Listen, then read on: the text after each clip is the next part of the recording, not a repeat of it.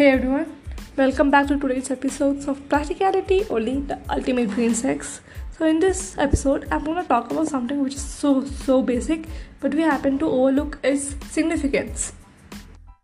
So, I would like to start off by saying that how are you?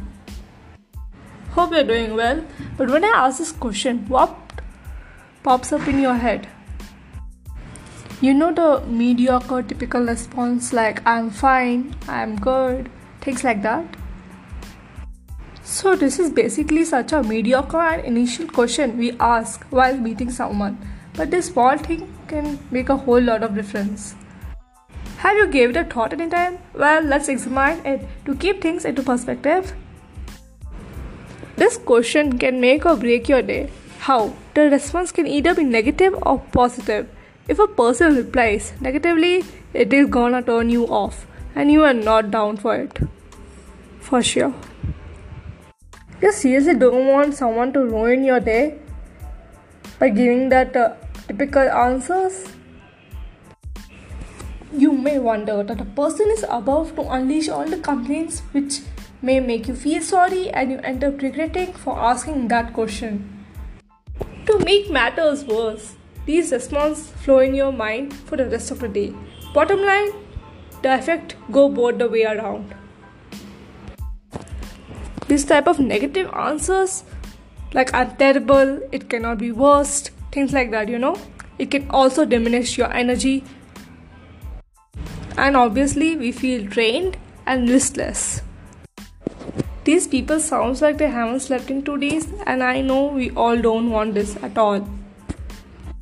Also, let's illuminate the positive replies. You may feel excited, energized, and uplifted after listening to positive replies like I'm terrific, I'm wonderful, I'm excellent, you know, things like that. And it may end up leaving a huge smile on your face. How interesting is that? Here you go, it made your day. These are the people for you to look forward to meet them. How do they actually make you feel? Well, you have the choice with whom to hang around. I would like to introduce saying here that well, you definitely have a choice to whom to hang around. I would like to introduce this by saying that everybody lights up a room. Some when they walk into the room, and some when they walk out. For instance, just consider what happens when you respond like you're wonderful, terrific, etc. As you say these words, your psychology depends corresponding with your optimistic language. Everything will start improving. As I said, these small little things does make a huge lot of difference.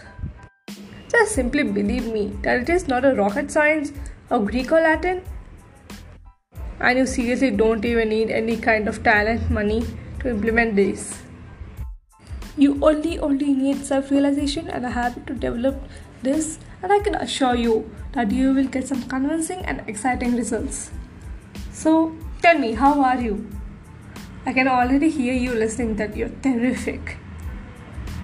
So, that's all for today's episode. Thanks so much for tuning in. I'm so, so grateful for you. Hope you make someone else day better. Thank you so much. I hope you have a great day.